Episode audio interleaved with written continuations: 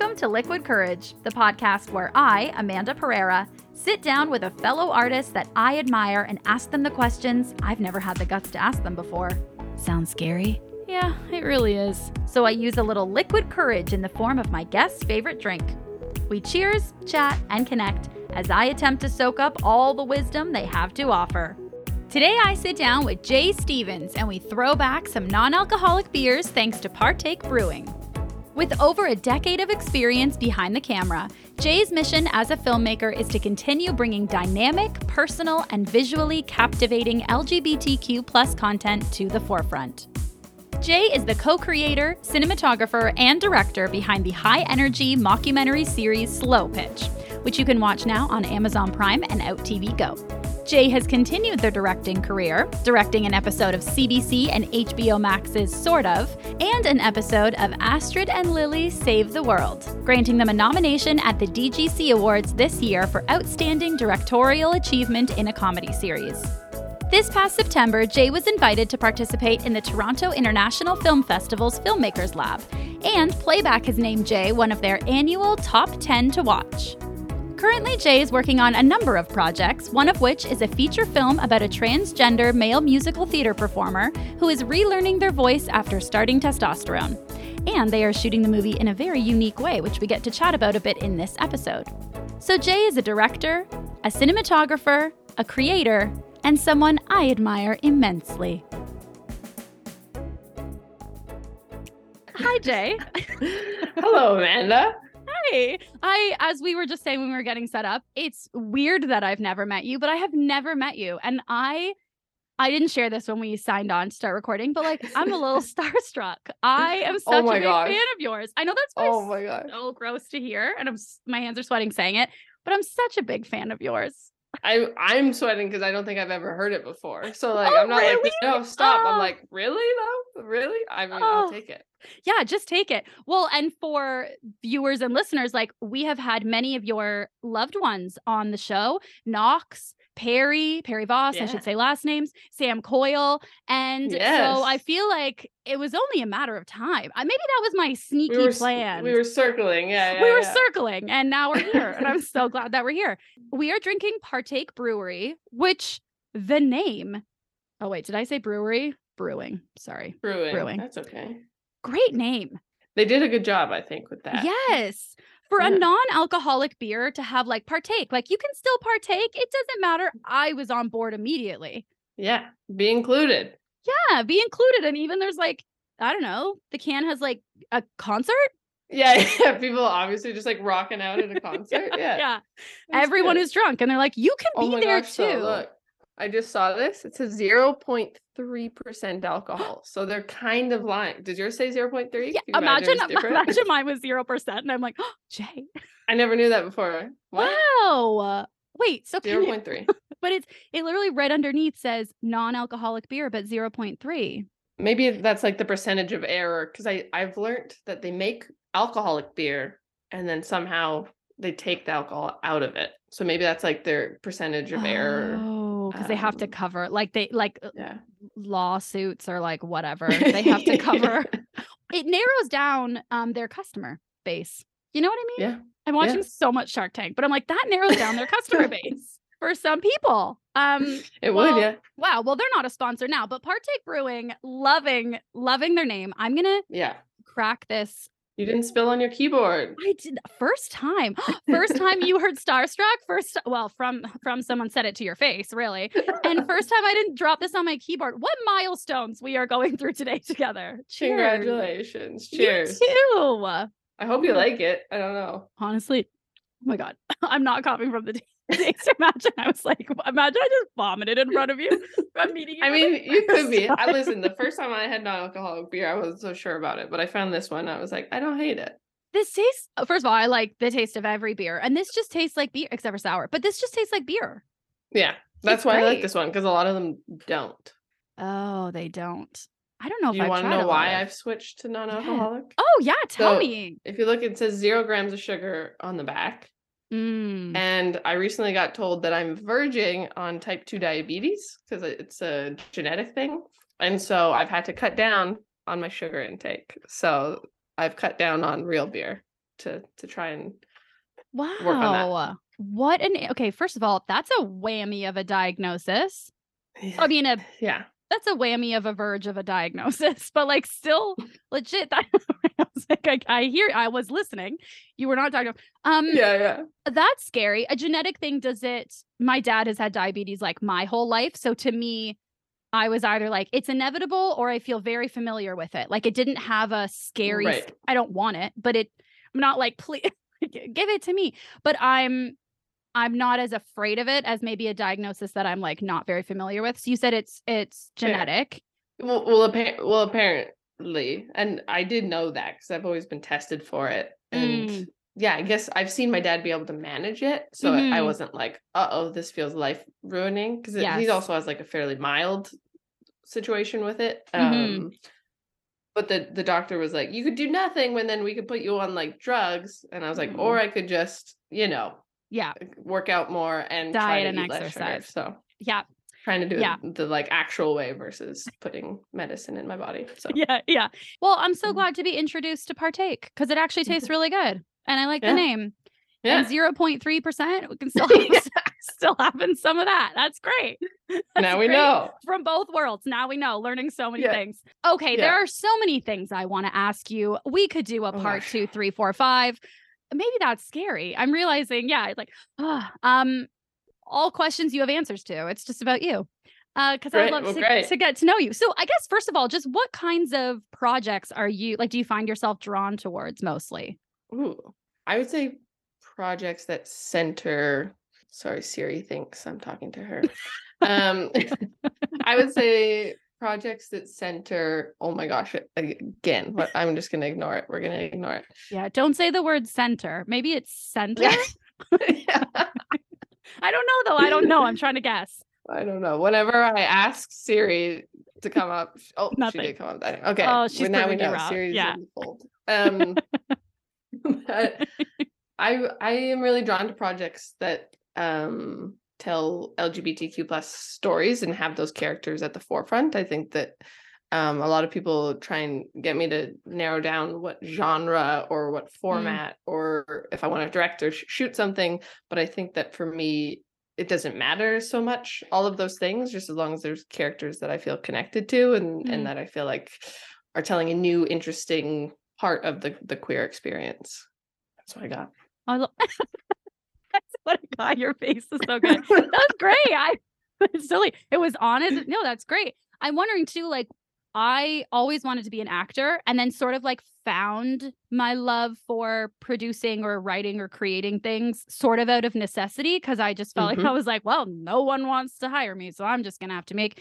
And I know you often in interviews and stuff have said, well, if there's, if there's not a job out there, if someone's not hiring me, I'll just make it. Mhm. I'm wondering how much you creating your own work came out of necessity or came out of you actually just like wanting to create, always wanting to create your own work.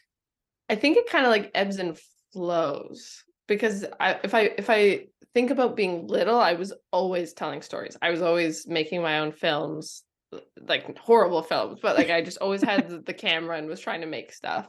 So i think i've always enjoyed telling stories and creating stories. I think that i felt shy about that though. Like saying i wanted to be a director felt easier for me than saying i have a bunch of stories that i i think are worth telling. I think that felt scary and i didn't feel like i had that for the longest time. But I've definitely realized that I I love creating stuff, like coming up with characters and worlds and building all of that out. I find really really fun and really really exciting.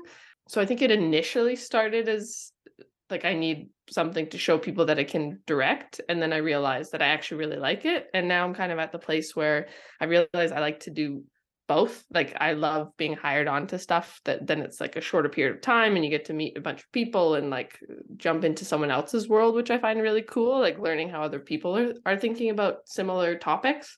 But I love creating stuff too. Yeah. What helped you with that? Like, I don't know, you said you felt shy with Mm. like saying, Oh, I have stories I want to tell. And now it's a little easier. Like, what helped you be able to find that confidence? Or maybe it's a different word, but what helped you get there? I've never thought about that, but probably Can you tell I want to get slow better pitch. there? Oh, yeah. Oh, oh, okay. Yeah. People enjoying Slo Pitch. Yeah. yeah and like messages where people say watching this really helped me or i felt seen through this i think that makes me go okay like i'm i'm not out in a world all by myself like these stories are resonating with other people because that's i just try and create from like what would i enjoy watching and Mm, so i don't think i had the confidence to think that other people would actually want to watch those things right. yeah, but right. then after creating Slo Pitch and people watching it, I was like, oh, perhaps if I make something that I would really, as a viewer, want to watch, there's at least some group of people somewhere that also want to watch it. Yeah. Oh, I'm so glad. Imagine it's like I the fear when you're creating something, I think, is like, oh, what if nobody wants to watch it? I feel like Yeah. that never, I don't know. I feel like that doesn't often end up happening. If it's really something that is like calling to you and authentic to your voice and something you really believe in, with the internet, a person can see it across the world. Yeah. So like somebody's got to. So I'm just I'm so glad. I'm a fan of Slo Pitch. Watched both seasons. Congratulations. Amazing. So fun. Thank Loved you. it. Thank Loved you. it. Thank you. Um what was the casting process like for that project? Not much of one, to be honest. We Yeah. so, so we did an initial like IPF trailer, the Independent Mhm. Production Fund, which is a grant. Um, because you had you have to create a trailer for for the show. At that point, literally just Knox, Gwen, and myself, they're my other co-creators. Um, we just started going, okay, who do we know that would be good for this role? And Yeah. I think that was because we were doing it for basically no money. So we Mhm. felt ba- just bad like calling Yeah. people in to not Yeah. really pay them but also it's not like we didn't know anyone like we have quite Mm-hmm. a, a circle of people and so yeah it really was us being like who do we think would be good for this role? And then reaching out and then only a couple of cast members switched between the trailer and the series and we did the exact same thing. Like i think we only got tapes for one role in season two but everything else yeah it's always been this person's hilarious. Why don't we why don't we try that? Well, and I a lot of the people in the show I didn't know of before and I it was so nice to get to like be introduced to all of them. And then I knew Knox and or of Knox and then um know Kirsten who plays the coach. I'm not telling you. I'm telling for anyone listening or you're not sure, I was like uh, in case you forgot. Um and I I mean I'm just uh, know her through like the improv scene and I just also just love her. So Yeah, there's so many amazing. different ways into that show of like characters or just the juxtaposition of like this slow pitch game that who cares but there's all this high drama like there's so many fun ways into that show and i read that you wanted to allow for a lot of improv on set Hmm. and i'm wondering like from a from a cinematographer and director side like what were the biggest challenges for you in in really wanting to incorporate improv into like the quick shooting schedule you had and also just in general like into the show honestly probably the biggest challenge because i direct but i also am the dop so i'm i'm operating the camera as well. Season one the problem with the improv was it would make me laugh so hard i would ruin the take. Oh no like you would shake the would camera? start shaking. I would just like completely lose it. Like i was Yeah. constantly crying and like and so because we have such amazing improvers and kirsten's definitely one of them like i had to learn how to not ruin takes right. because they're so funny and and Yeah. so kind of how we how we did that was we get the script i think a lot of people think oh you allow for improv so it just is completely off script that's not kind of how we do it I, I say like to get yourself into a scene or out of a scene just be free kind of is, is what i like to Mhm. say and then i say don't stop until i yell cut because who knows where this will go and um because i'm operating the camera i'm normally so close to whatever's happening and so it's great in another way where I can say, now spike the camera. Like if someone says something funny that's an improv, we can add that like in the moment and then just take out my spike the camera. So I don't know. I that part just feels fun to me. So you say challenges, but like literally it was just me not ruining like- I love the, the improv part of it. Yeah, I love it too. I I um a project that some friends and I filmed, we had the luxury of having two cameras going at once and it was so nice for improv to be able to Mhm. catch and it was a two-hander like the most of the show. So it was just so fun to be able to improvise and like get that incorporated into the show. I think I'm very biased. I'm an improviser myself, so I'm just like, "Oh, that's so fun when you get to do that also on set and know that it can it can potentially be incorporated in like the yeah Mhm. tops and ends of the scenes. So that's that's great. I do think a second camera would be nice for those moments because, like you're saying, like then you have that other coverage. The nice thing is because I'm operating the camera, I can kind of change the game plan. So if it's on the person who says something, I can whip to someone else for a funny reaction that wasn't necessarily planned to try and Yeah. hit that improv. But sometimes we do, we're like, okay, remember that one take where this was the improv? Try and let's try that again so that we have this side of it. So that is the one thing where, yeah, sometimes you have to like backtrack when you're doing other people's coverage. Yeah, but it's great that you're wearing both those hats in that moment because you're not if you were let's say if you were if you were just director, you'd have to be like I'm move, move the camera. You would miss it. And as an operator, you don't feel the the the freedom to make that choice, right? Like even if someone says follow your instincts, because I've been there and then something's happening and you just you doubt it for a second and then you've missed it and you're like, oh, would have been so good, but we'll never have it. It's gone Because forever. Yeah. because of me. And I should have Yeah. trusted my instincts and now I have to go home and talk to my therapist about Yeah, how I yeah, didn't yeah. trust my gut and it's a whole Yeah. spiral. yeah. As like as a cinematographer, what are your favorite kinds of directors to work with? Or like your favorite type of director cinematographer relationship? Mm. I think collaborative ones.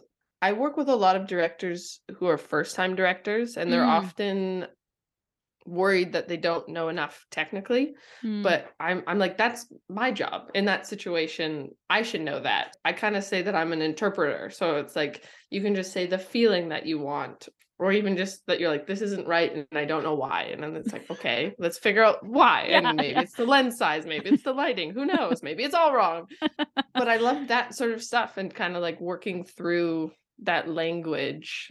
You talked about Sam Coyle, who I Mhm. shot her first feature, Hazy Little Thing. And by the end of the shoot, you just have such a good language because I would just literally be like, What do you think? And then she'd just go, I'm like, okay, so we're gonna we're gonna change something.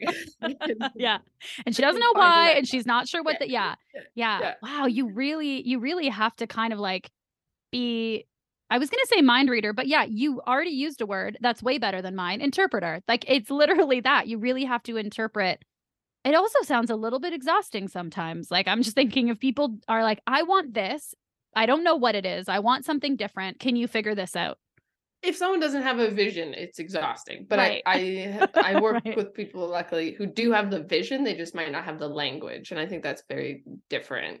Yeah, as long as there's a clear vision and then you start to know when they think it's right, like the first few setups, you're like, okay, they didn't like that, but they like this. So we're figuring out what kind of world they want to build. I don't know. I find that that's the part I find fun. Yeah. Yeah. How does how does your experience as a cinematographer help you as when you're directing? Oh, I think it helps me a lot. Yeah, I think having that understanding of the technical side helps so much in directing, literally just from a shot listing point of view. But more than anything, I'd say like the end of the day, you're behind because you're always behind and it's the last scene and you're trying to figure out what shots to cut. I feel like, or like how to combine shots or something. I think it really helps in moments like that where you like, I feel like that stuff comes very naturally to me. And so I think that's where it comes in the most useful because I can quickly pivot because I kind of know both sides of it. I thought moving into like union television that I would and just directing that I would miss the cinematography side of Mm. it. And then it probably took me half a day and then I realized I love just being able to say like I want it to look like this Yeah. but not have to figure out how to do that. yeah, yeah, yeah. Have someone else hard. interpret. Yeah, yeah, yeah, yeah. It's- Absolutely. I, I I love that. yeah. Has like has directing changed how you then approach cinematography? Like then when you if you if after having directing experience and then you're going back to being let's say like on another job you're going to be the cinematographer. Does that influence how you do that job as well? I think probably yeah. I think in in very similar ways. Mhm. And again, in working with a lot of first time directors can kind of help them if they ever get lost because I Mm. found there's always normally like one point where someone goes I don't know what to do here. And and you can kind of like work with them again and not and not make it your vision but like work with them and talk to them about the things that they might like really need to get the scene in a way that that works for the film.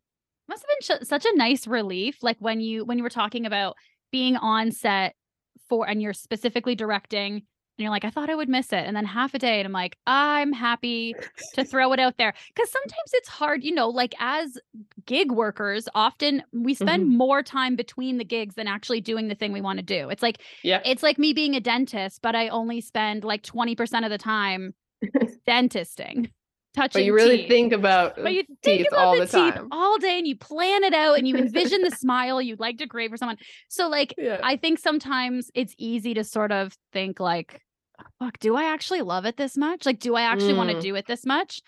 And so I think it can be. I was just telling my partner the other day that I was at like a a voice acting workshop thing, and I came home so lit up like oh god that was reassuring like i fucking love acting thank god because sometimes you go for so long so yeah i just i imagine that it would be a really nice relief to realize oh yeah yeah i do love directing like and i'm gonna keep this going totally. yeah Totally. And it's actually interesting when you talked about getting into other things uh, so that you could support your acting. Yeah. That's how I got into cinematography. Like I've always wanted to be a director, but it's hard fresh out of school to get hired as a director, you know? And so I was creating my own stuff, but I kind of fell into the camera department. Like I was supposed to PA on the shoot, and then the night before, the camera assistant dropped out, and they went, "You know how to work with cameras, right?" And I was like, "Uh, yeah." And so, like third job out of school, instead of PA, I, I I was a second AC, and I never thought I would ever do that job. I wasn't like I feel technically like appropriate for this Ready? job. you're like yeah technically right, I appropriate know. I know i love that better technically appropriate that's great yeah i actually love that better that. that's great Um, Ah. but then I kept getting hired by that production company as a camera assistant. And so I just started kind of at the same time I was trying to direct and then I kept getting hired as a camera assistant. So like cinematography was never the plan. It was just the thing that I was getting hired and paid to do while I could make my own short films for Yeah. no money as a director. Yeah. sometimes that scares me because I I I sometimes that scares me. That was such a stupid setup. Like, listen, sometimes you scare me. Like, no, Nah, I get what The you're saying. idea- Yeah, yeah, the idea. I get the it. idea that you're gonna so I it took me so long to finally actually tell people I want to be an actor. I just for so many like Mhm. weird mental blocks, I just couldn't say it out loud to people, but I always knew.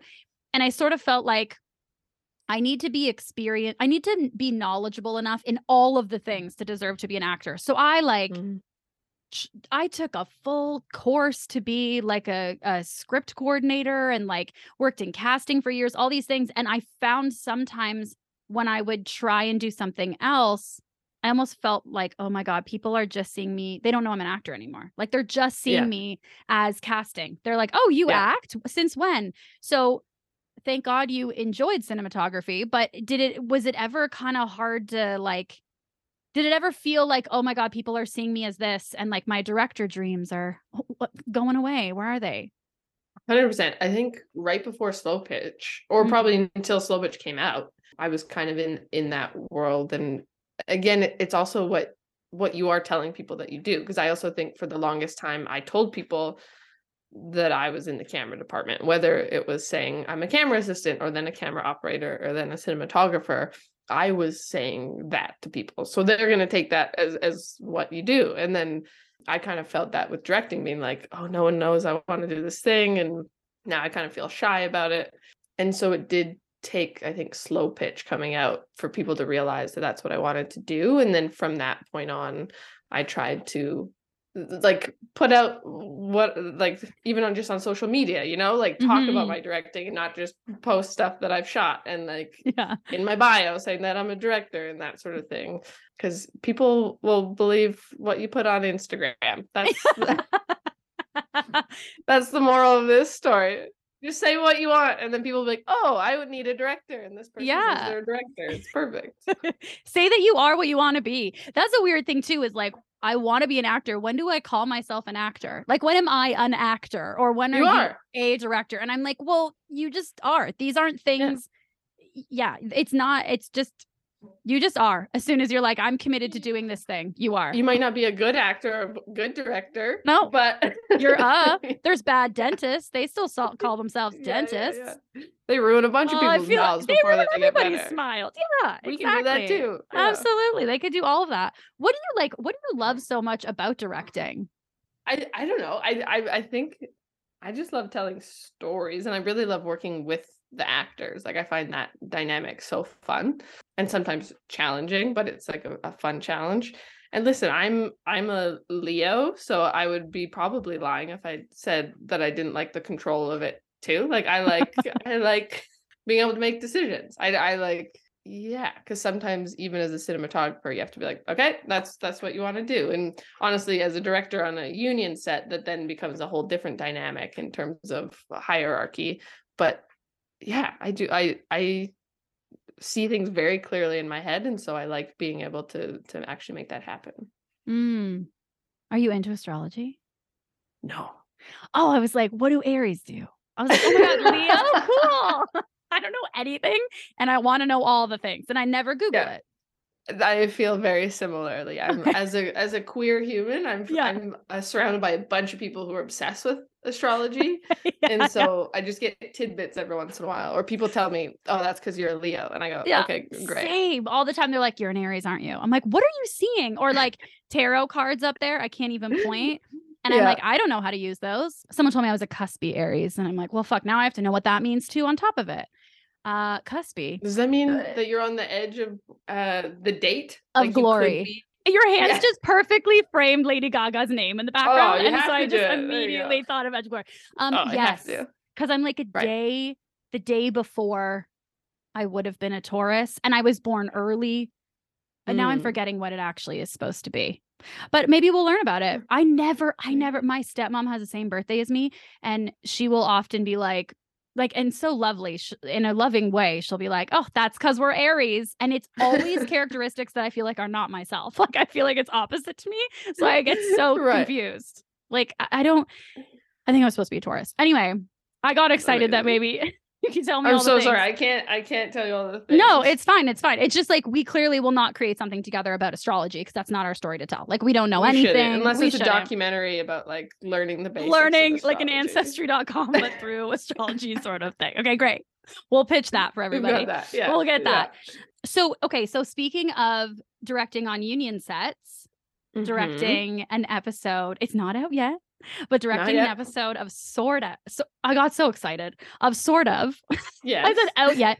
Um, which I'm all, I mean, I'm just a big fan of the show. So I like Mm. again another layer of fanning out on you fan fanning out geeking out whatever what was it like going to direct a set of a show that you were already such a big fan of like what was that first day like or the first meeting or whatever it felt very surreal because another word that Siri gets involved in. Um, we found another one. Uh, okay you can't say centered or surreal no, it's it's we're cutting them out okay Can't do it. Oh, you're gonna get to the Um, end and you're gonna be able to say like five words just Fucking nodding. technology, That's yeah. it, yeah. you're just nodding Nodding and Yeah. drinking. yeah and That's i'm translating for you i've become your cinematographer oh my There you go. god I meta ninu ninu okay what was it like? What was it like directing on a show you are a fan of or you were a fan of going in? it was the strangest thing because I have always been such a big fan of TV. Like I feel like that's a dumb thing to say, but like I just love TV and I've always watched too much. So like only thing I fought about with my parents when I was growing up was they would always be like, stop watching TV. And I'd be like, but I've got seven more shows I want to catch up on tonight. Yeah, Like you yeah. have to do something else. And so I used to get like obsessed with shows and and picture the moment where I could be on that set. And then Mm. watching the first season of Sort of and like the representation and the amazing tone of it, because I think it's like very much in line with the type of stuff I want to be making tone wise. I felt like that when I was just watching it. And I definitely was a fan of the show. And then yeah, just the interview of it with like Bilal and Fab in the interview, I was like, what is happening in my life right now? Like just the so interview nervous? like, Like. Yeah. how Oh did- yeah, I was so oh. sweaty. I got so red. Was- yeah, I was like, they're never gonna hire me because I'm a tomato. A Sweaty Um, tomato. and then I think it, it was like so weird and then stepping into the different locations like stepping into just the the houses and stuff i'm not i'm trying not to spoil things i'm not supposed Yes. to, that's why i'm Yeah. like what can i not say Yeah, yeah. that was that hesitation but stepping to certain locations where i'm like this was on tv and i watched this in my living room during the pandemic and now i'm standing in it and like that's amazing You're that's like what you dreamed of as a kid. Like that's what you Yeah. pictured. Like I want to be on that set. And then you were on that set. Do you just like retire and die in that moment? Like i th- i think i think as soon as it comes out i'm gonna right, announce my end it. retirement Right, right, right, there's right, no okay. there's no Yeah, yeah. Yeah. i've peaked so i'm out Oh, that's so cool. God, and it's like so incredible to get to have that experience of like that's what you wanted when you were a kid and now you get to do it. Yeah. Yeah, and I have to say, like, I know Amanda Cordner from Slo Pitch, Mm, Oh, right. but yes. I just watching the first season, Seven was just, I was like, I love Seven. There's, I just love this character. the energy is incredible, and so Amanda walking on set as Seven. That was weirdly the moment where I was like, "Oh my god, I'm such a fan!" But like because like you already even though. I Yeah. in the in between I had already worked with her as in Slo Pitch. But yeah, for for some reason, seven in particular, I was like, oh my gosh, I get to direct seven. That's so cool. And it's like this isn't like real life would be directing Amanda, but I'm in this world. Like Yeah, I'm yeah, in yeah. I'm in the world where Amanda is seven. Amanda doesn't exist anymore. Yeah, yeah. And I get to be like, I love it when you say king and queen to each other. I was like, can we add that into the scene that's not written? And they're like, sure. And then they said it, and I was just at the monitor, like losing my mind. I was like, I'm in my fantasy. This is happening. You're just choosing all your favorite moments from season one and be like, wait, wait, and can you do the thing where, yeah, yeah, yeah, do that. Oh my oh, God, yeah, this is everyone- great. when my episode happens, I'm like, we've seen this all before. And I'm like, isn't it amazing? J, this doesn't make sense with any of the like season arcs. And this is literally just a montage of the first season. That they're a highlight Yeah. reel, highlight reel. Yeah. Um, yeah. maybe this is a stupid question, but like, was there any imposter syndrome going in? I could direct 20 episodes of a show and I would still walk in the 21st feeling imposter. Like, how did you get through the imposter syndrome of that moment? Everything I do, I feel imposter syndrome, to be very clear. To be very clear. if anyone ever figures out how to get through that, I would love that. Um, you just have to do the thing because otherwise you're gonna do nothing. I don't know. It's like, yeah, I'm incredibly nervous before I I step into the first meeting, and then I'm incredibly nervous the first day on set. And um, I don't know. I think you just have to show up. And like you can't, you probably don't eat much. That like I, I don't eat much that morning. I barely can drink coffee just because I'm so nervous that I'm like, this isn't gonna go well if I eat food yeah. but yeah, you just have to. I don't know. Try and be like, it's because I feel nervous, but I'm actually excited, and like try and try and do that. Yeah. Yeah. Sometimes I'm like, why? Why am I doing this to myself and my nervous system? Like, why did I Mhm. choose this career? But then also, Mhm. there's nothing like it. Like, when you really, after the few, the few, after the after the, maybe it's not a few moments, because sometimes it could be like weeks leading up to it of, of, of imposter syndrome. But once you're actually on the other edge of imposter syndrome, it's like, oh my God, this is the sweet spot. This is where I'm supposed to Mhm. be. Like, you know, though, it pisses me off how many people feel imposter syndrome. I mean, I feel like it's Mm. everybody and it's It's not everybody, but it's a lot of people. who what are their secrets or are they like then they're assholes? Yeah, I think maybe. Oh. I don't know what their secrets are. I also think what helped helped me because Yeah. So my first union production was Astrid and Lilly Save the World, and with that, I had built union sets up to this big thing. So I never stepped foot on a union set, and then I was like, but now I'm gonna direct, but I've never been on one. And Yeah. like because of the pandemic, I was trying to job shadow, and no one would have me on set, and I was like, oh gosh. But then you just realize it's all the same thing. Like it's it's the skill set that you already do have. Sure it's a different scale. There's way more people on set and like all these different things but fundamentally it's the sa- it's the thing that you know how to do. And i think realizing that that's what i try and tell myself and the same thing then stepping onto sort of it's like it's the thing you know how to do. It's it's this framework that feels terrifying but like you do know what you're doing.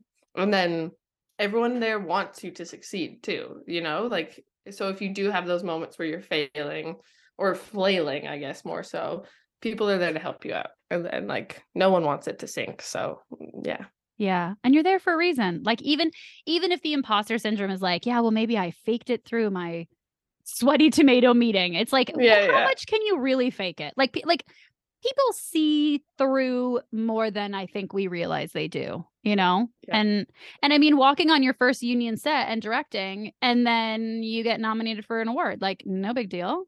So I guess whatever you're doing is working. Thank you. So I think that is great advice. Yeah. Yeah, thank you. It's interesting that you say um you grew up watching like too much TV or like your parents were like you're watching too much TV. Uh, I also grew up watching enough TV that I felt ashamed about it. And right. I still do. And then sometimes there's this little voice inside me that's like, well, nobody would shame me if I spent all that time reading books. And I'm still Mhm. like uh, diving into a story. It's not like Mhm. I'm rotting away on a couch. What were kind of the TV shows that you were like obsessively watching as a kid growing up? Like, what were your Oh. favorites? I mean, I I think this is why Slo Pitch is a mockumentary, but like The Office, I was absolutely obsessed with. And I, I'm trying to think of like the first one, and I actually think doesn't hold up whatsoever. Very aware of that. But the L word, and that was more so as like a closeted queer kid. I just was like, oh my God, representation. And literally would like watch it under my covers on my computer at night. Cause I was like, I don't want my parents to know I'm watching this show. And that wasn't just because it was a TV show. It was like because it was the L word. Yeah. Okay, got it. Yeah, yeah. And they never knew. It wasn't like they specifically were like, you Right. can't watch this show. That was me Yeah. being like, if they know I'm watching the show, they'll know I'm queer and my life will go to shit. But yeah, it didn't. For- for the record. it did. It's great. It's great Yeah. now. It Yeah. would be it would be great if there could just be kids like that there could be kids who aren't queer who are watching shows that that have queer people on it that they're like, Mhm. "Oh, I'm hiding under my covers because this show tends to show like steamy kisses and it has nothing to do like that it's not, oh my god, if they see I'm sure it does happen though. But th- but that show also is not appropriate for children. Like Right. just I will fully say it's not. I'm not like everyone should go watch this, especially kids. I'm like it's not appropriate. I remember watching it and being like, "What is happening?" Because I just it was like I, it was too soon, but Yeah, I was yeah. obsessed. I just think like it sucks that feeling that, oh my God, because I'm enjoying queer content, everyone's going to assume that I'm queer because only a queer would would enjoy queer content. Right. You know, and Yeah, it's like, yeah, yeah, yeah. oh man, eh, like I yeah.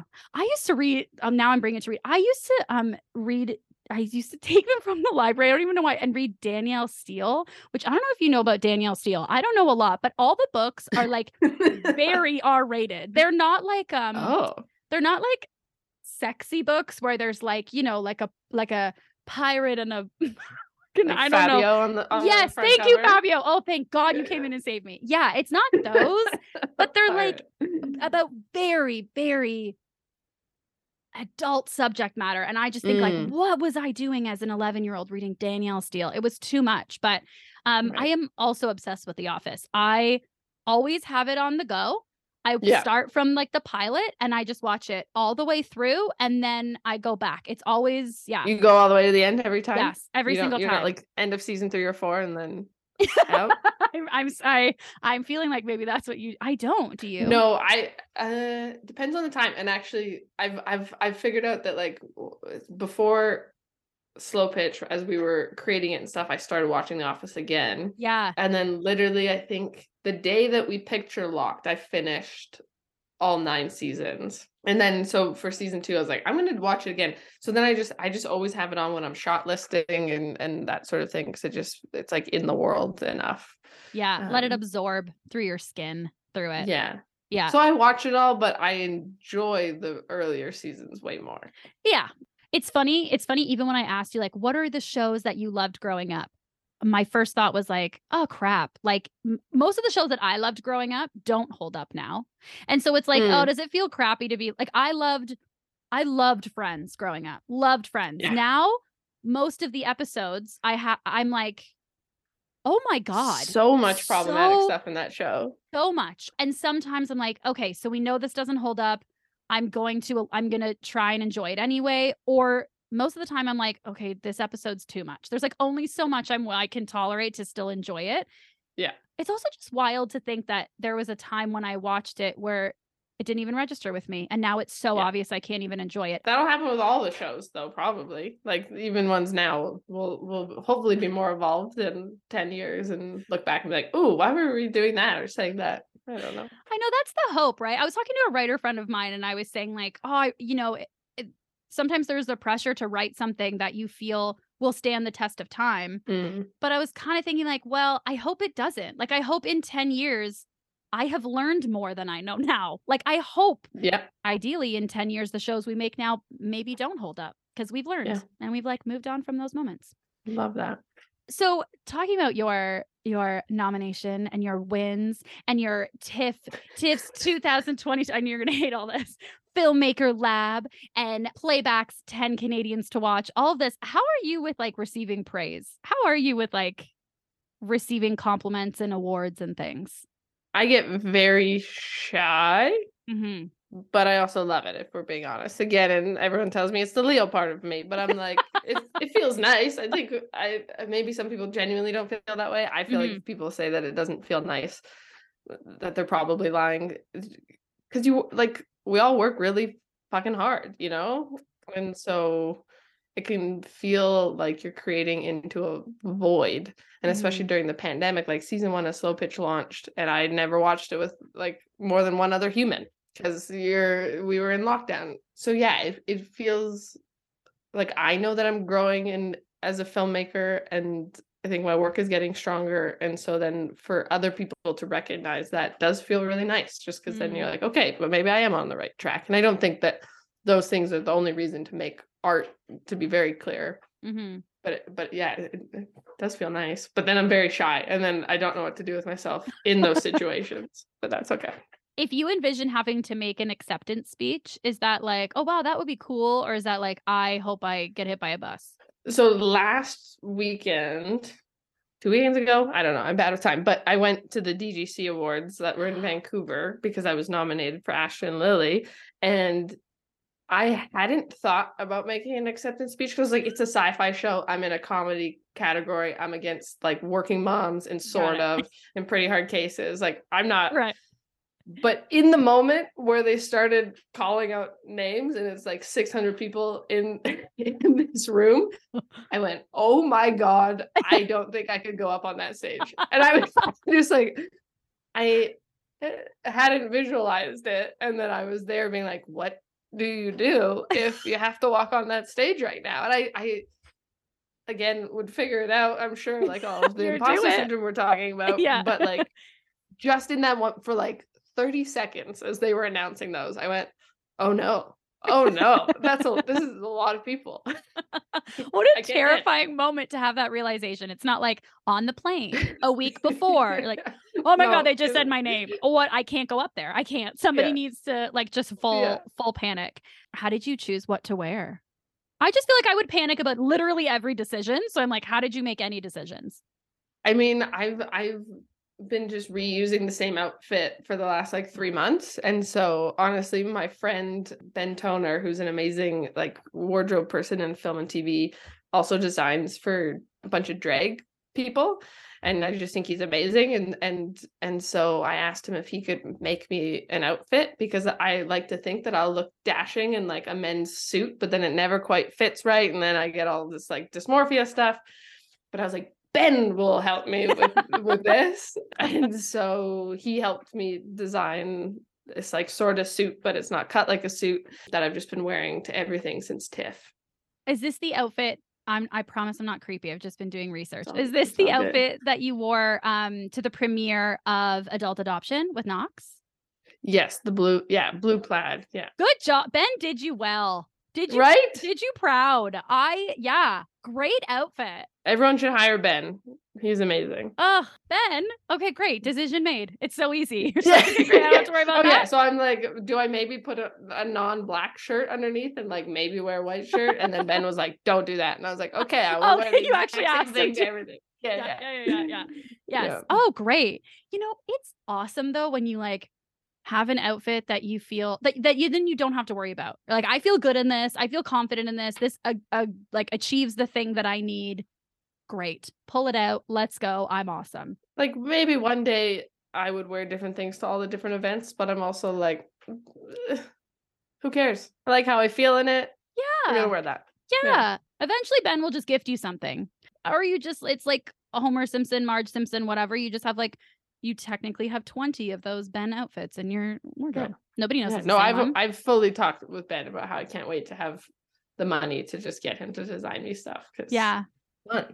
Oh, that's so fun. That's so fun. So, you've mentioned in some interviews that like you always want to make things that you personally would want to want to see on TV, and I think you even mentioned it earlier today. And like, like, oh, I'm a broken record here. yeah, I've no, already no. I mean, also, you're. I literally asked you a couple questions Yeah. that I'm like, I'm sure you've been asked this before. You know, it's not you, it's me.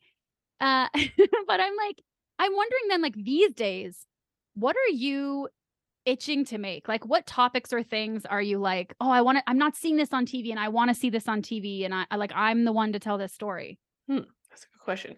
I mean, I've I've got like a few shows in development that are all topics and like genres that I feel excited about. I do think I've said this before, but like I want to see some like trans characters who are assholes. I want to see like the Batman or or Bond villain be a queer person or a trans person. You know, I'm like let's let's move past the coming out narrative or like the having to explain yourself narrative and just let these people exist and and see complexity and flaws because i think that's the that's the thing that people shy away from are those flaws that's what i'd like to see Yeah, it doesn't have to be like model behavior for them to be like a full human being. Hmm and I, I i that's what i appreciate about sort of too is that like Mm. Sabi is not a perfect character and often does selfish things or or whatever because it's like yeah they're not going to be this perfect human because they're because they're human. exactly Yeah, totally. I know there is this push to like queer characters have to be likable, or you're saying if you're queer, you're not likable. And it's like, yeah, but we Mhm. never fucking put that pressure on any other. Like, that's not a thing. I think that's any minority, right? And Mhm. everyone's like weirdly fighting to be able to put that, that minority as an asshole on TV. like, I- That's so I- interesting. Yeah.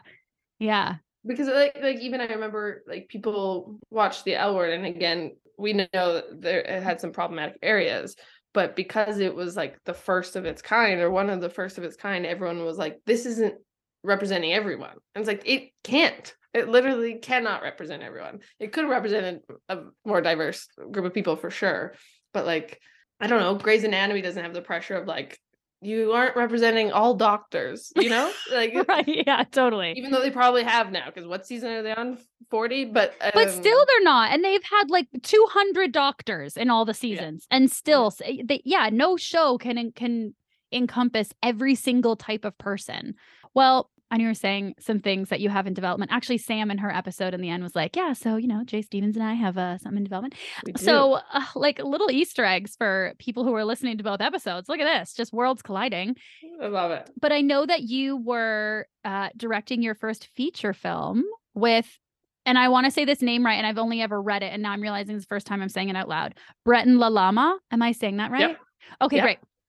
Um, so could you share what the film is about and like how the idea came came about?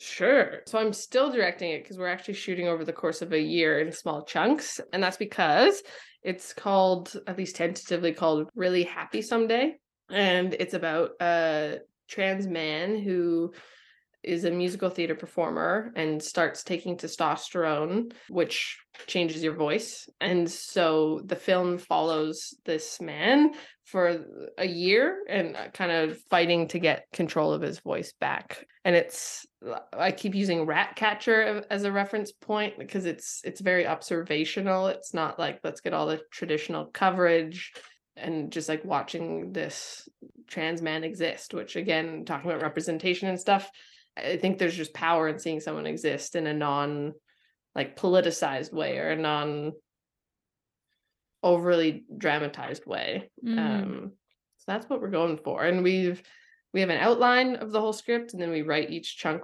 like we're gonna write each chunk before we shoot it, but we're also leaving it open to see what actually happens in in real life and being open to different things that life and whatever presents us. So did you and Breton come up with the idea together? Is it like a co-collaboration? Yeah, it, it actually was like a very weird serendipitous series of events because I was I've been writing this other feature film for a few years now and it's just never quite felt right and I, Mm. I like keep going back to the beginning and trying something new and tweaking it a bit and it just never quite felt right. And Breton and I had followed each other on Instagram for a while but never met in person. And then actually when I was editing uh sort of i looked and there's this guy on his bike and i was like oh my god i think that's breton. He was sitting waiting to cross the street and i was crossing there and so i i was like oh my god breton? And he was like J?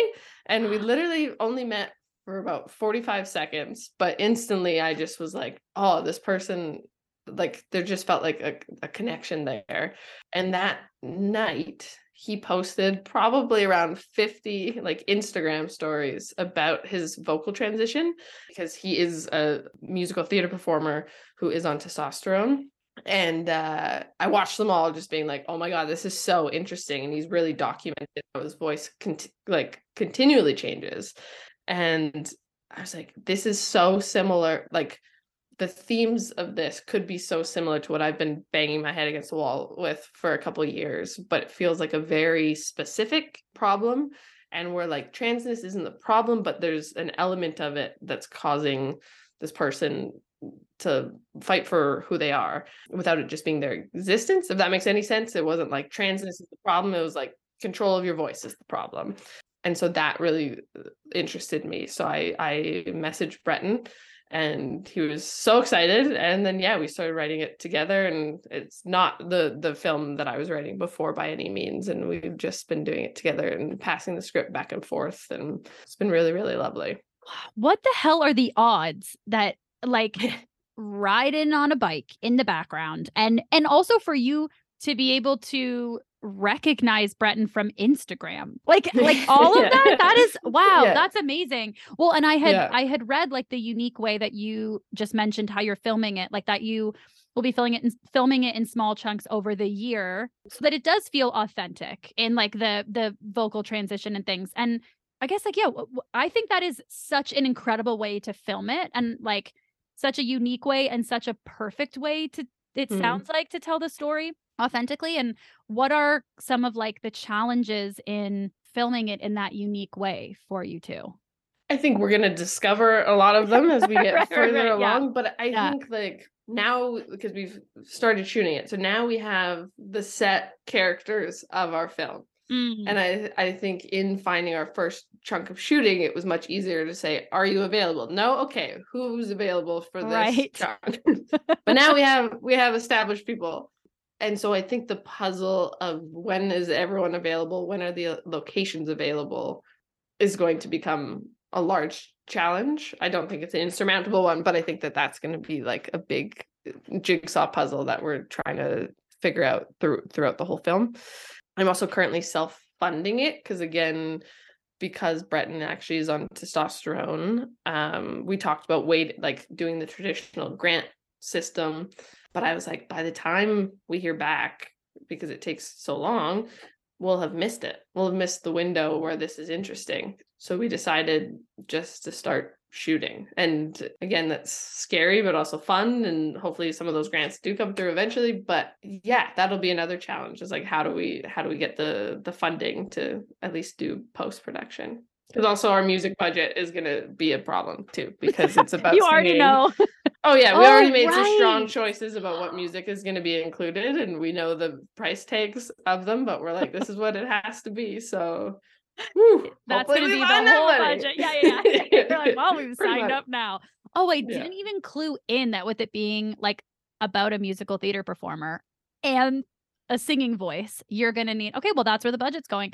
we're going to get post donated and the whole budget is going to have to go to the music rights yeah already up front yeah Yeah, yeah. Oh, and it's a and I think too, like in my head, I had pictured it more still scripted, but more on the documentary side. But when you're saying like Mm. these characters and things, so it's more script still based, of course, in truth and like very authentic. Mhm. But if it's more on the scripted side, you definitely need those like locations and those characters. Yeah, Oh, yeah. We talked a lot about it being more documentary, but I also I don't know. I think for everyone involved, it felt to me Mhm. like as a director trying to protect my cast i was like it felt better to create these characters that are Mhm. definitely separate have different lived experiences um obviously like you said we're like pulling from from elements of truth from Mhm. myself and from breton and different experiences we both had but yeah everyone it, it's definitely characters They're lucky to have a director like you who's looking out for them like that. That's really nice. Be like, ah, I feel like it's safer for everybody that, and I'm like, yep, Mm. absolutely. If I if I was one of the actors, I would appreciate that very much. That Mm. like delineation that you can still tell your story, but it doesn't have to be you, your name. You, you know, you can have that that safety. How was it like approaching directing a film versus TV? Like, did you find that there were differences for yourself in it? well i find just uh now that i've had a budget uh going Yeah. back to having no budget uh Right. is Yeah. interesting but in terms of like tv versus film i don't think i necessarily approach it differently and i think i'm actually still learning on on the tv side of things how to hit all of the markers that you need to hit because like you need your credits to hit and then your commercial break and then it has to time out to exactly this because you're on network tv and so i actually think i'm more so trying to still like become comfortable in that whereas this feature especially just has so much freedom because like there's no one there's no other producer right now to tell me what to do there's no Yeah, yeah. network there's no anybody Yeah. So right just now my just bank very- account and some Yeah. other artists. Yeah, so there is yeah, a big limitation there but Yeah. uh yeah yeah, yeah. pretty That- I feel like that usually ends up being though. It's like the smallest budgets are the ones you have the most freedom, and the biggest budgets are sometimes the well. And I think also with TV, like with a film, often, well, I'm going to say like 99% of the time, it's like the director is directing the whole film. Whereas for Yeah. TV, and of course you know this, but for like people listening Mhm. and who might not know, for TV, often you might have, you know, 10 episodes or 20 episodes, and you're bringing in a director to direct one episode.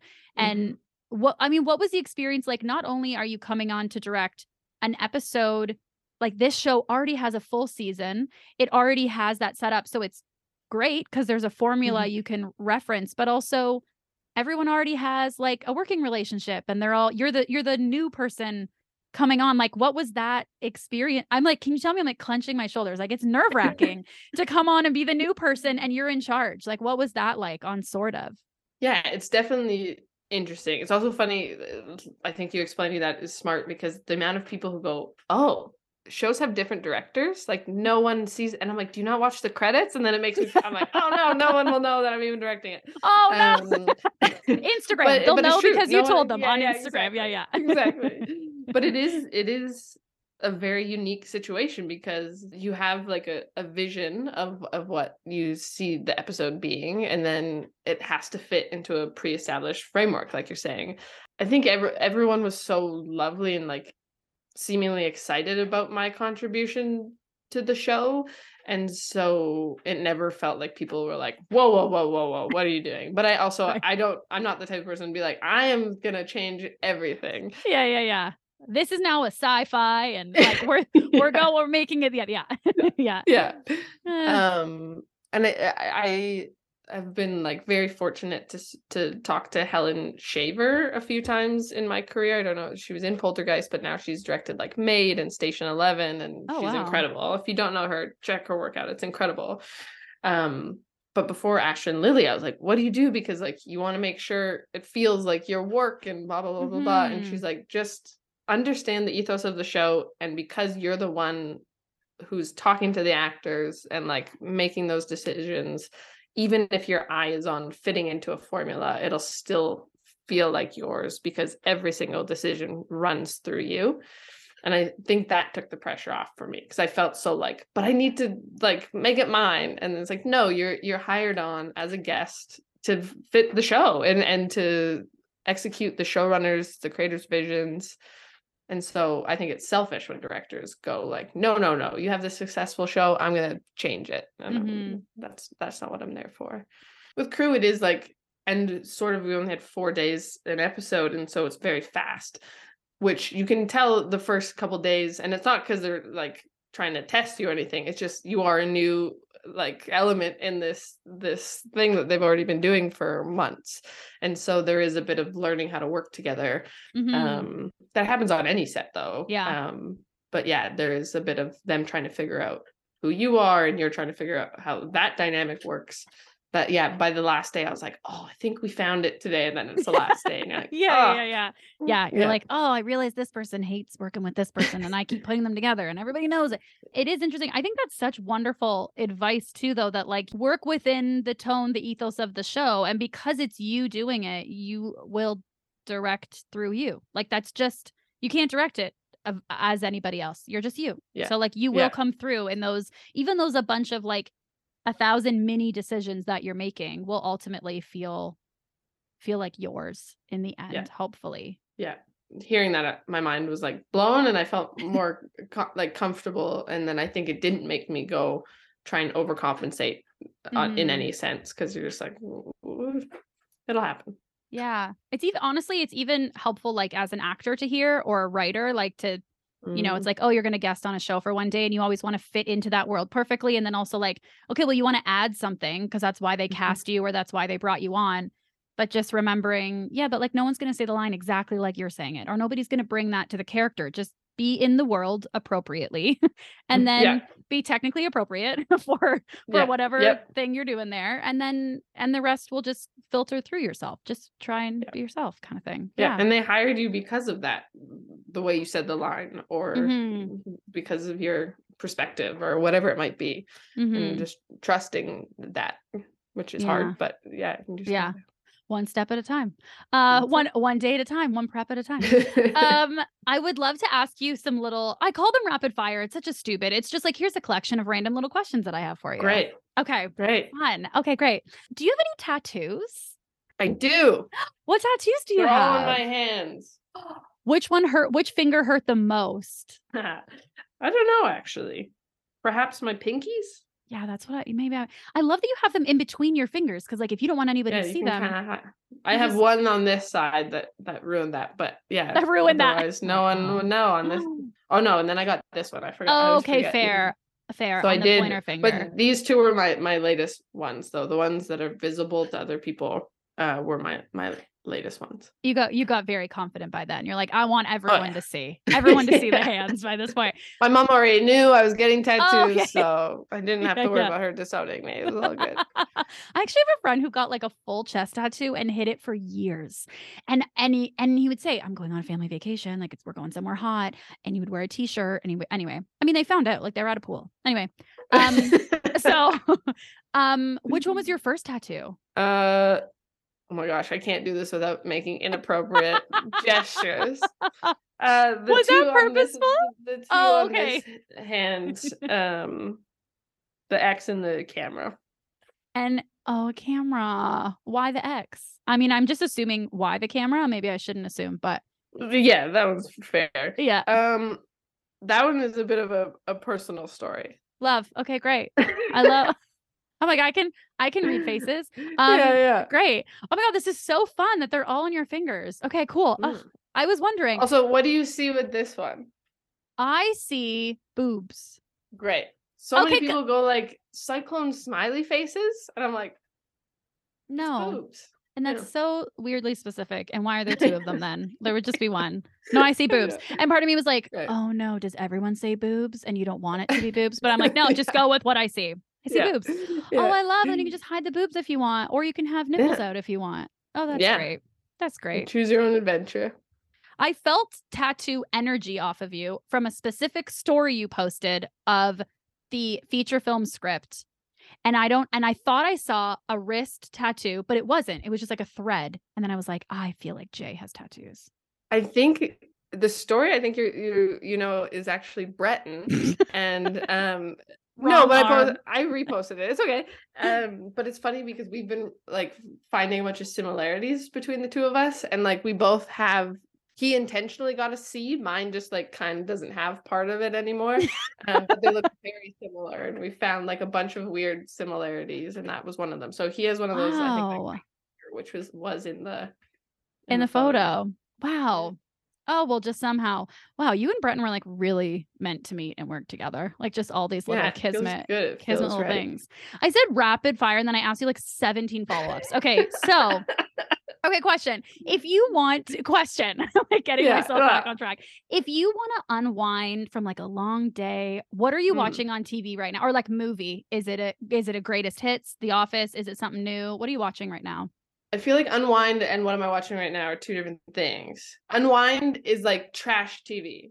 Unwind is because if I'm watching something I actually care about, I'm I'm so like activated. I'm thinking about all of their choices. I'm thinking about how I would have done it. I'm thinking about like how amazing they are.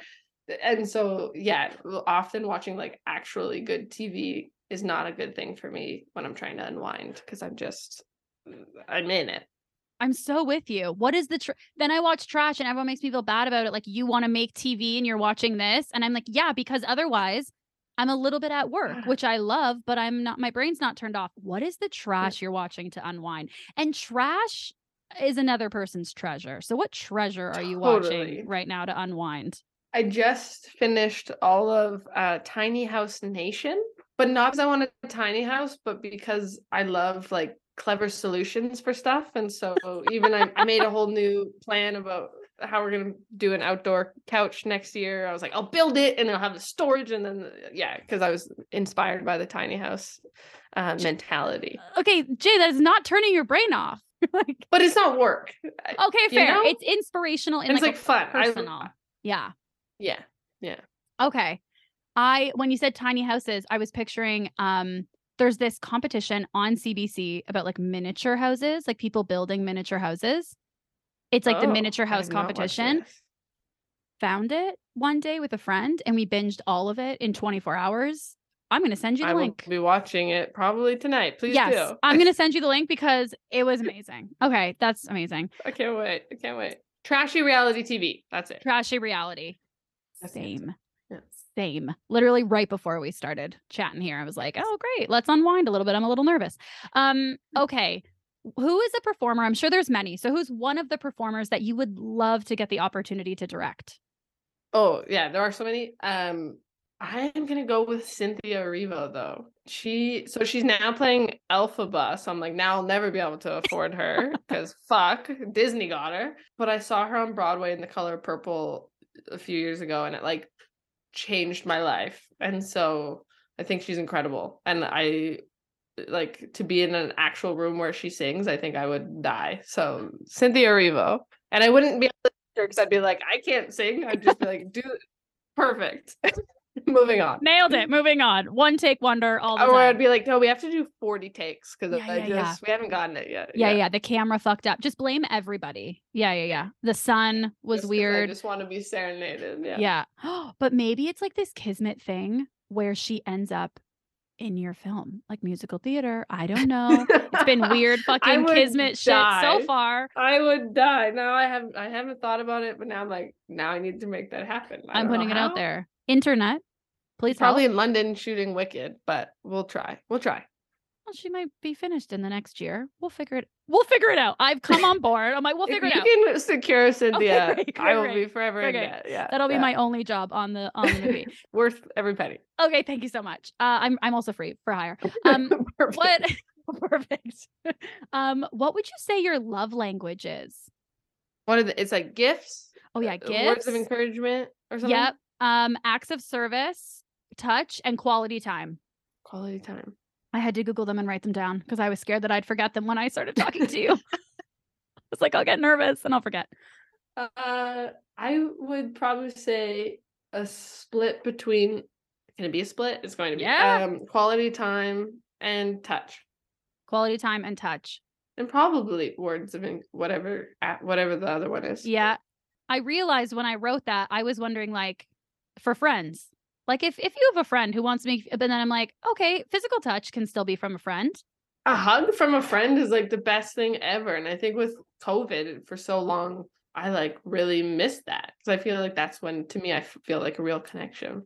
Oh, oh, I love that. So you don't you don't have to get gifts. You don't have to do things.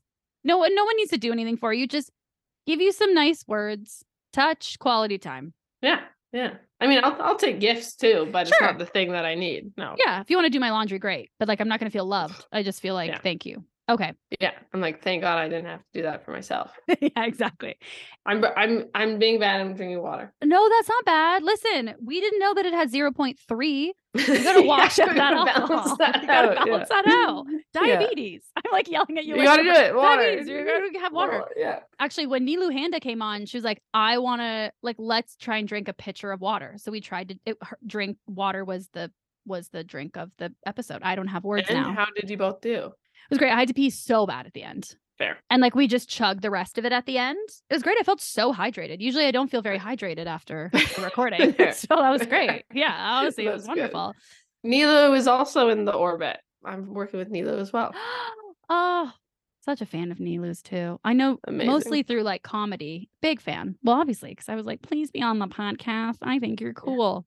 I Yeah. can't talk to Nilu in real life. I at the avocado toast premiere for season two, I literally I was like, Yeah. we've had so many conversations, and still when I'm in front of you, I feel like an idiot. Like I can't. I think Nilu is so cool, and I can't have a conversation. So cool.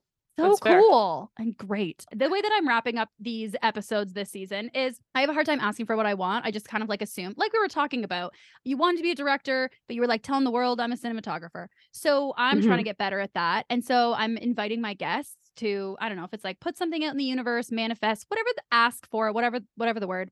What is Mhm. something that you would like to put out there that you would like or that you wouldn't mind if it happens? Maybe someone's listening and could give you that opportunity or something. What would you want to put out there? The first thing that came to mind was money for my film. Yeah.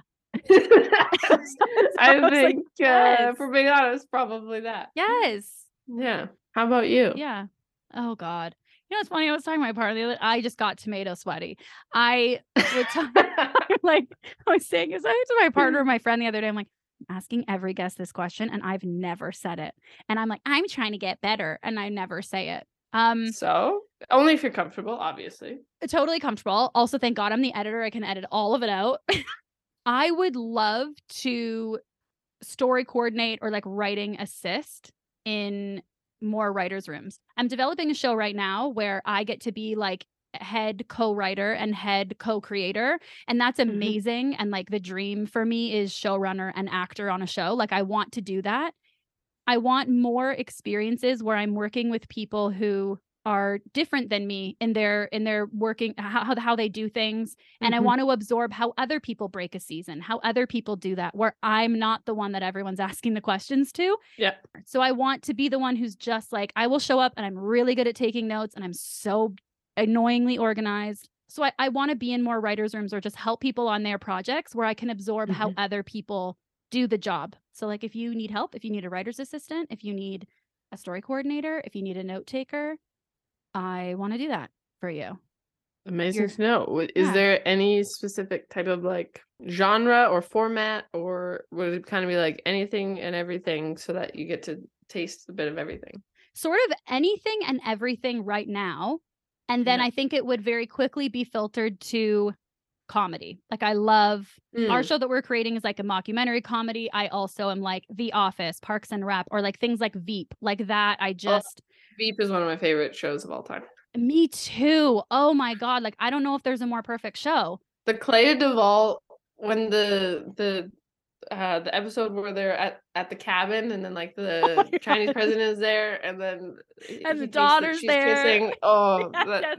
With the oh. pen. oh my god. Oh my god. That setup, like that is that was being set up for so long, and the payoff was spectacular. so good. Or everything with Minna. Everything. I will watch every moment with Minna. Uh, Sometimes I just Google like YouTube compilations Oh of my the two of them and their relationship, like when she has to accidentally hit her on the or she accidentally hits her on the face from the high fives, or like when Minna's talking about how attractive that one diplomat is who like had an acid burn on his face and she's like yeah, "This is yeah. the sexual whatever. I just yeah. So Oh, anything anything like that is my like sweet spot dream but truly anything to just i i want to learn more and and it's Mhm. ended up that in order to learn or to do what i want to do i've create like i've gone the creating route which i love but i'm missing Mhm. out on helping other people create their stuff and that's what i want to do also so Thanks for asking.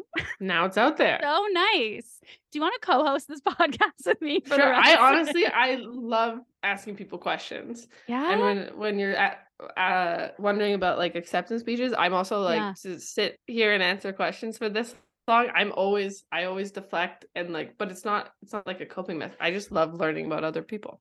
Yeah, I know it it's a huge gift being on this side and getting to interview people that like truly you just get to know somebody, you just get to ask them questions that you Mhm, just like get to know another person that you really want to get to know and get to use like a podcast as a reason. It's it's a great excuse to do it. I have one one more question for you. yeah, of course. Dream acting role. Okay. So when I saw Parks and Rec, the Leslie Knope character, I was like, that's a little bit of me. Like, I really, I would love, and I'm saying that with like a little bit of like, oh, that sucks. Like, that's me, unfortunately. Leslie's the best. Like, I'm not the most fun, but I'm gonna have, I'm gonna have organized binders and I'm going to like remember your birthday every year and like, I'm gonna try too hard and I'm gonna be optimistic, all those things. And then also the main character in Veep. I can't, oh, Selina. Mm, Like, yeah. that kind of character where you get to be a horrendous character for uh for the purpose of like telling a POV that you really strongly believe in. That is Mhm. something that would be so fun as well. So I guess a lead in a comedy. There you go. We gotta put it out there. There you go. yeah, Now it's that out is there. kind of that's the dream where you get to be with an ensemble comedy and get to like fuck around and improvise and Mhm. tell stories with like truths in it that matter with people who just get to be like complex characters. That's kind of like the the dream. Yeah. Oh my god. Well, thank you for asking me questions too, J. That's so nice of you. I got My very I'm very sweaty now. Nice to meet you. I'm so sweaty. I get it. Ah, Oh my I gosh but listen in in real life sometime i would love to have a conversation you can ask me questions i will ask you so many of the remaining questions i have for you i would love to and uh, and yeah this has just been so wonderful honestly it has been like a long time coming you've been on my list of people i wanted to interview for so long and i was like all right i need to reach out finally enough of this well, I'm honored because now I'm in very good company. Aw, J, no, now I'm gonna get sweatier. So Thanks, J. Oh my god. You're welcome.